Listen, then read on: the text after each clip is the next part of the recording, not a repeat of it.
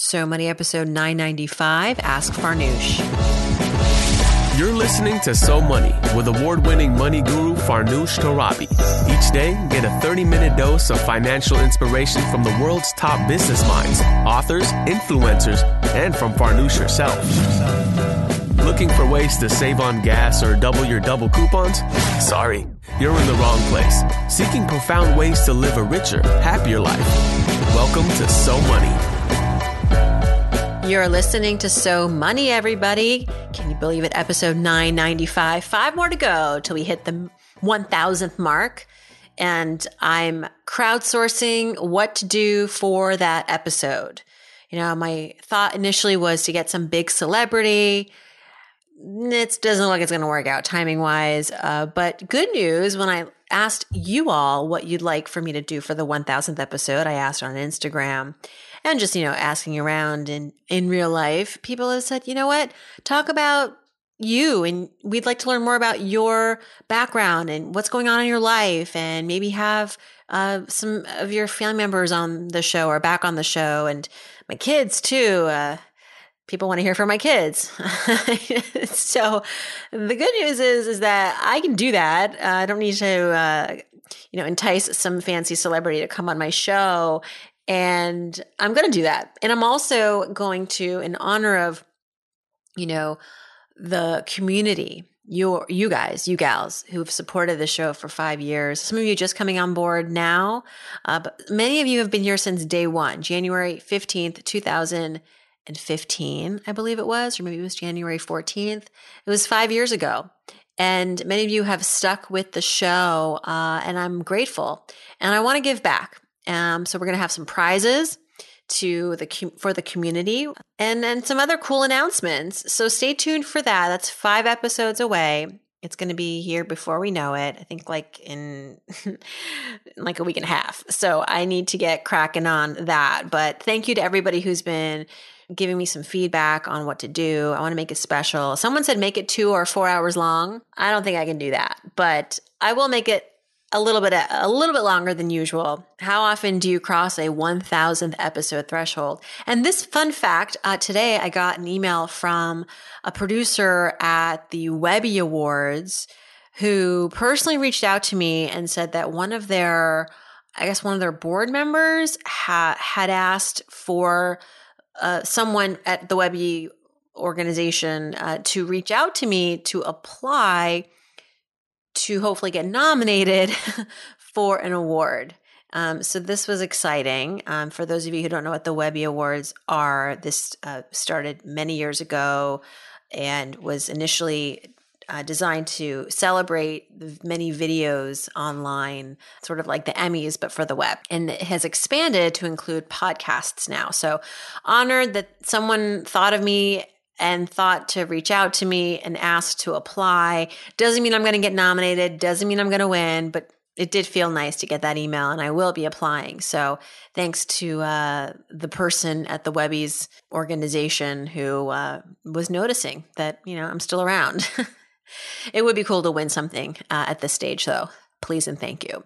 A number of questions this week, and I'm really excited to say that you know, the questions are not your run of the mill questions in terms of like, what is a Roth IRA or should I open up a Roth IRA? While many of you are new to the show, a lot of you have been listening for many months and years. And admittedly, the questions can feel redundant and, or at least the advice can sometimes feel redundant. So this week, today, I'm hoping to offer some fresh advice with some different kinds of questions. But before we get to the mailbag, I want to go, drum roll, to the iTunes section and pick our reviewer of the week.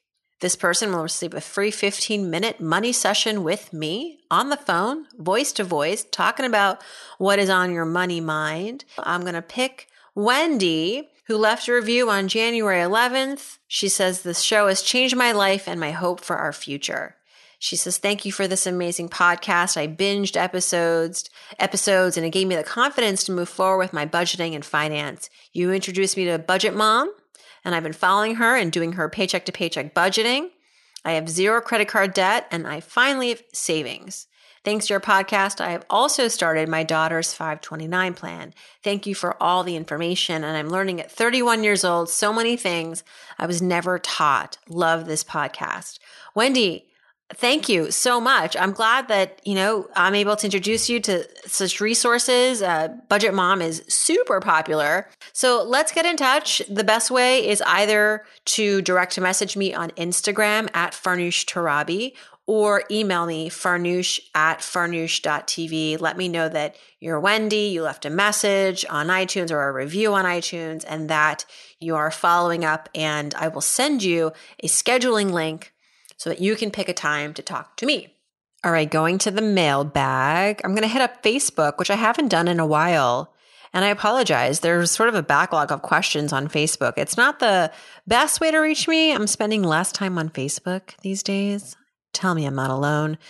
More time on Instagram and email is always great. You can also go to the website and click on Ask for Farnoosh and drop me your question there. You can leave me a voicemail. I love getting voicemails. But Krista on Facebook wants to know what she should do with her house. And you know, I'm moving, right? So I'm loving these real estate questions. She says the housing market in my area has gone up significantly, and the house that we currently live in, this price range sells within days of listing. Wow, hot market. I don't think you're in New York because that is not what is happening here. She says, We had planned to sell anyhow within the next two years to get a house that's more suited to our needs. Should we sell this year and pay off all our debt with the equity we gained in our house? Mortgage rates are around 2.5%, and our lines of credit are around 10%. And we are roughly $60,000 owing on those. Uh, both my husband and I make a decent salary, 95,000 each. We know if we buckle down, we could pay off the debt in 2 years or so while living here, but would it be smarter to pay off the debt with our equity and live in a better suited and more expensive house? Okay. I'm looking at your debt and I'm thinking if the market is really hot right now and you were to list and you were to, you know, be able to get a really great price, tons of equity and pay off your debt and get rid of that icky 10% on that $60,000 that you owe, well, wouldn't that be a nice jumpstart to the rest of your life? You just need to have a plan, right? So if their house does sell within a week and then you close within 30 or 60 days, like where are you going to move?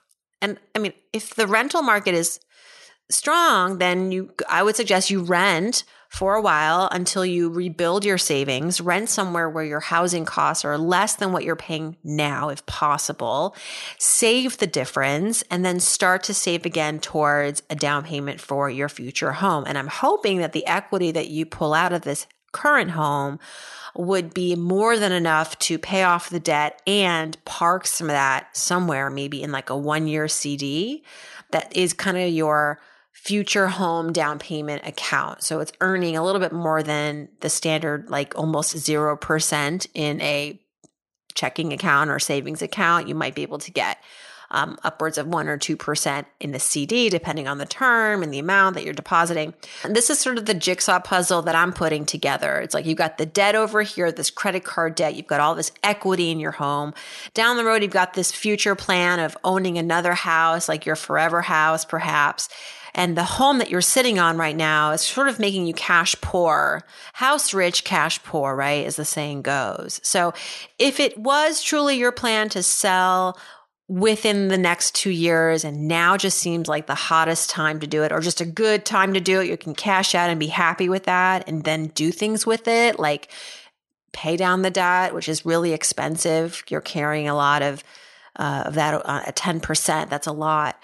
Um, and then maybe have some left over for savings. I think that's a good plan. I mean, to be honest, that's kind of what we're doing. We're not paying down debt, but we're cashing out and then renting for a little bit and then buying again because we just kind of need that cushion. And it's hard, especially in New York, to time the sale and the purchase of a home so that you can do it all with the money in the bank. I mean, most people, including our family, like we need the equity to be able to make money moves, the next money move. We don't have You know, we're not sitting on like all these millions of dollars where we can, oh, well, whenever the current home sells. But in the meantime, I'm going to buy this property over here. So I think it's prudent to take this in steps, take this in stride.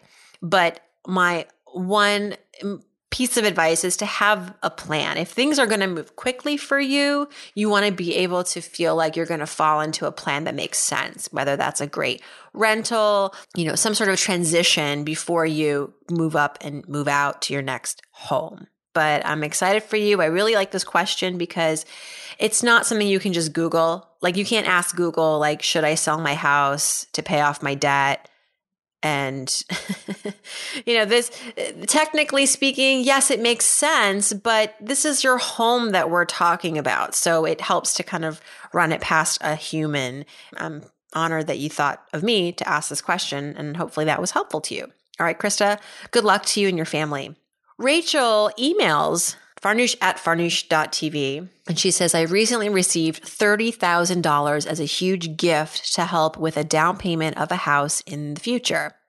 I'm currently 23 and I'm not really thinking about buying a house in the near future. And I've been advised that I shouldn't invest this money, but rather put it somewhere where it's safe. I'm thinking about opening up a new savings account because all my current bank accounts have really low interest rates. So I'm curious, what other factors should I consider when choosing a savings account? Why wouldn't people just choose the highest interest rate? I've also been told that uh, CDs are uh, a good place to park your cash, but I'm not really sure what the differences are. Thank you. Well, first of all, Rachel, 30 grand as a, as a nice gift uh, to help with the down payment of a home in the future. You're 23, and if this is not the right time for you to buy, I would say don't. I, I'm not gonna, you know, be one of those older millennials on the brink of Gen X that's like, buy a house. It's absolutely the best way to build wealth. Well, look, I think that baby steps, right? So let's park this somewhere where it's to be safe and where it could grow more than it would at a plain vanilla savings account. It's $30,000. Because it's a decent amount of money, you might qualify for some deposit accounts or CDs, certificates of deposit that would earn you a little bit more than the standard interest rate or rather savings rate. So I'm just going to do a quick bankrate.com search for you just to see what's out there for someone with like a $30,000 balance. So that's step number one. Just have you done a little bit of comparing online? You can go to a site like Bankrate. You can go to a site like NerdWallet. I'm on Bankrate right now. I'm clicking on their homepage has a bunch of different places I can go. I clicked on savings. Your deposit amount is $30,000. So I'm putting that into their calculator. You want to search by savings rates and then you can type in your zip code and it's going to tell you that you can get, let's say, at one bank, uh, almost 2% on your money. With $35,000, what is that? That's 700 bucks in interest. Not bad. Uh, there's another account that's going to maybe earn you 1.7%. Now, these are these are savings accounts. Now, CDs, different. And how are they different, right? Now, you could Google this, but I'm going to tell you a certificate of deposit is different than a savings account in that a certificate of deposit has a defined term, whereas a savings account, you can keep the money in there for as long as you want. You can take the money out however you like. With a CD, there are rules around uh, you know, how long you keep the money in the account, what is the interest, and what is the term. It's very specific. So there's like one year CDs, two year CDs, five year CDs. You put money in it, and the bank will guarantee you a rate of return. Other bank accounts, like savings accounts, checking accounts, their returns will fluctuate and they can, they're allowed to do that. So you could open one up and they're going to tell you, oh, it's 2% savings. And then in six months, uh, you know, the Fed lowers rates and it goes to, you know, 1.8% or 1.5%. So they have that, uh, they have that privilege. They have that opportunity to change the rate on you. In a CD, they cannot change the rate. You're locked into that rate. It's a guaranteed rate of return, which is great. The caveat is if you take the money out before the term ends, there's usually penalties on that. It totally negates it. You end up sometimes losing money uh, when you pull out early. So that's the catch. It's not meant to be a gotcha. It's just how it works. You get this guaranteed rate of return. In exchange, you need to promise to keep that money with the bank for the duration to benefit from it.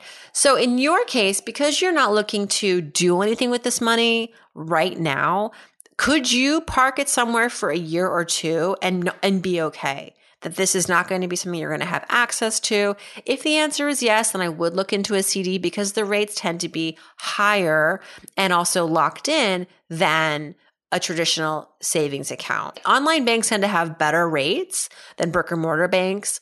Other factors to consider, I would just make sure that it's FDIC insured, right? So that means that if the bank collapses, which we know, at least in my lifetime, that has happened, that your money is protected up to, I believe it's $250,000, which is more than what you're talking about here. But always look for the FDIC seal. Um, and I would really just read the fine print. Make sure that if you do open a CD, you know, what are the penalties for early withdrawal? There are also these flex CDs. Have you heard of this? Where you can uh, take the money out, no penalty. Uh, it won't be as high of an interest rate usually because of this flexibility, but usually it's still a better rate than a checking account. Anonymous, we got an anonymous question.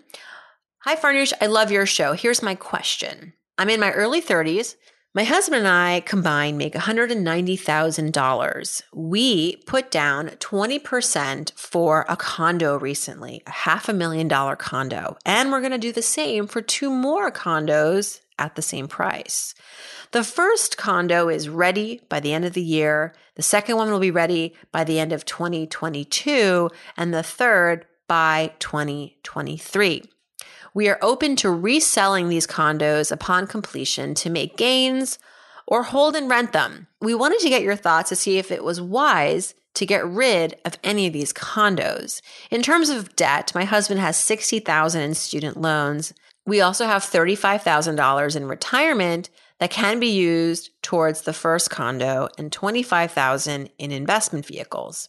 Okay, hold up. I don't think you should use your retirement savings to buy real estate. So leave retirement savings where it is. Just do that because uh, you don't want to compromise your retirement to buy property that you're sounds like you're not even like that sure you want to do. So it's an aggressive buying plan, purchasing plan that you guys have got. I mean, you're buying three properties together over the next three years and they're new development. So they're going to come to market. And honestly, anything could happen between now and the next three years. I don't know where you are and what the market is like. You would know better than I, but I I would be a little concerned about buying something, putting money into a home today that I'm not even going to be able to touch until 2023. And at that point, will the value go up? Will the value stay the same? Will the value go down? It's anyone's guess. Personally, I don't have the risk tolerance for something like that. That is so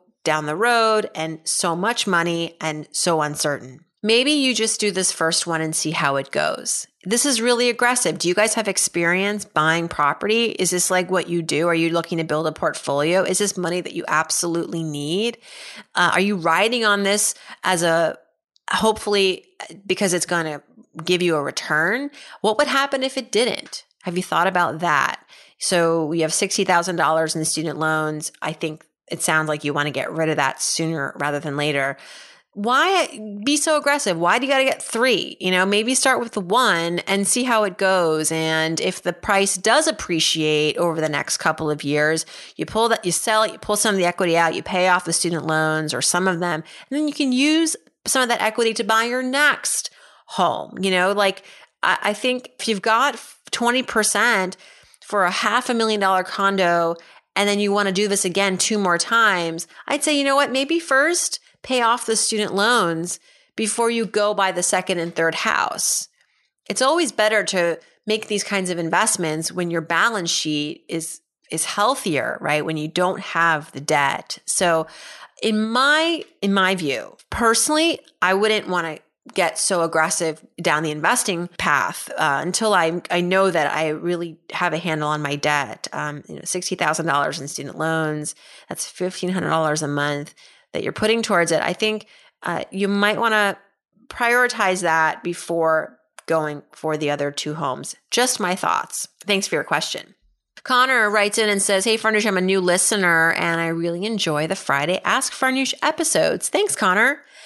He says, I'm not sure if I'm your target audience. I'm 21 and I'm in college. I have no student debt because I joined the Air National Guard to cover my tuition. I actually get paid $700 a month just for being enrolled in school. Well, lucky you. He says, very lucky, I know. He says, I'm fortunate to still be under my parents' insurance. They pay my phone bill, car bill, all the things. So my only expenses are rent, food, gas, and beer. Thanks for your honesty. Connor says, I feel like this is the perfect time for me to get ahead financially before I enter the real world after college. And although I'm a finance major, my Real goal is to build enough wealth to be my own boss running my own business someday. I just unloaded 6000 in a Roth IRA, so my checking account is a lot lower than I'd like at the moment. Do you have any tips on how I can make some extra money to get ahead financially before I graduate? All right. So you're making $700 a month. That's more than most college students, I would say. And I know that a lot of that you just put towards the Roth, but as you continue to earn, I would say park that money and don't touch it. Keep it somewhere liquid, safe, FDIC insured. Because here's the thing when you graduate, and so great that you're not going to have student loan debt, you will need cash. You're going to need cash to put money down for a lease, to relocate, move, buy a new car, put gas in the car, feed yourself. And yeah, you'll probably have a great job when you graduate. You sound like a smart guy, but ask anyone who's 30 and what they wish they had more of when they were 22, and they'll say money. Not so much time, because you have a lot of time actually in your 20s. It's money. I would just say from experience that if you have this great opportunity right now to be earning money from your school, $700 a month, then just save that. And you asked about other ways to make money. I can tell you when I was in college, I did this thing called Nittany Notes. I don't know if you have a similar thing on campus where you take notes from your class, you type them up real pretty, and you send them in to this company that then sells them as sort of the cliff notes for the class that they missed to students. And they sell study guides. And there's now virtual online platforms that basically do what Nittany Notes does for Penn State where a lot of these classes, whether you're at one school or another, a lot of the classes teach the same curriculum. They they teach from the same textbook, and, and so there are these online retailers that receive submissions from students, their notes, and then they go and sell those back to the student population. And you can make, you know, depending on depending on the subject, depending on the popularity of the class, you could make upwards of, you know, 70, 80 bucks per notes per class notes. And then um, at Penn State, if uh, my notes led to a really strong class average for a test or for the semester, I would get a bonus. I also worked at the school newspaper. I worked on the ad sales team, made commissions selling advertising for my college newspaper. I worked in a restaurant, had a lot of jobs in college. I did telemarketing for about six minutes. I did not last as a telemarketer. Um, I fell prey to all the ads that said I could become rich overnight. I was 19. But there's a lot of money making opportunities in college. You could pet sit, you could babysit, you could tutor, you could find a work study on campus.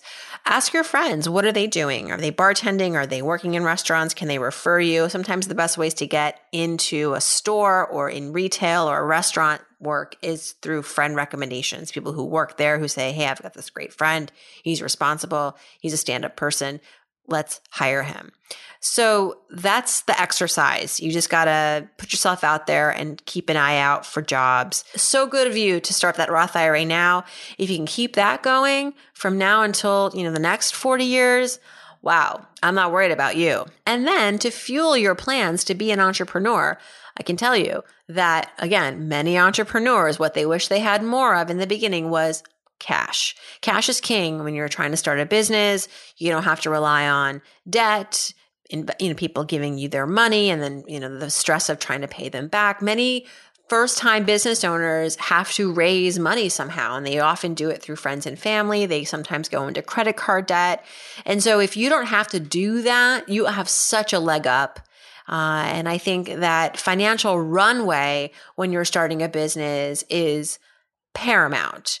Um, and if you don't have cash to play around with, to allow you to test ideas and pursue your business with less stress, it's a huge gift. So that's all I want to say to you is just save your money and don't be worried about investing it so much right now. I mean, yes, invest in the Roth IRA. When you start making that paycheck, that first paycheck, the real first paycheck, invest 10, 15% of it every single time.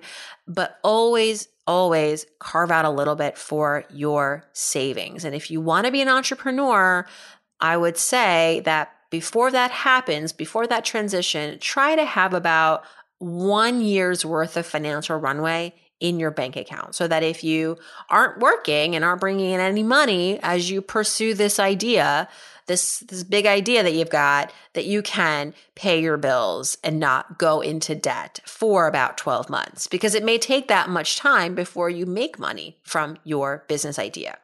Could take longer. But Connor, you are you may not be the average age of my audience, but I like where your head's at, and I hope that you'll continue to be a listener on this show. Thank you so much, and keep us posted. And then last but not least, we have a question from Jessica. She says, I'm 30 years old and I've got zero debt, 10,000 in savings. I just started my own business as a flower farmer and floral designer. Way to go. I live on Cape Cod where real estate is very expensive. Recently, my boyfriend of eight years was approached by his parents with an offer to help him buy a house here. The house in question is about $700,000 after closing costs and some renovations, which they have agreed to sponsor as well. That's very nice of them.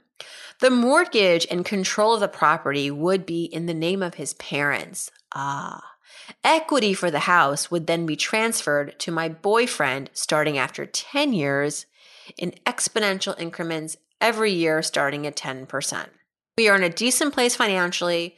Neither one of us has debt. Is this a deal from his parents that we should take? And how can I protect myself and my finances, given that I won't be receiving any equity? This is interesting. So you have a business which, you know, you want to be in control of and hopefully will be a great way to build wealth for yourself and your family in the future. And your boyfriend meantime is being given the gift of real estate. And it's a bit of a gift with some golden handcuffs, it seems like, where his parents uh, will be the sort of owners of this house, right? And they're going to transfer the equity to him, but only after 10 years.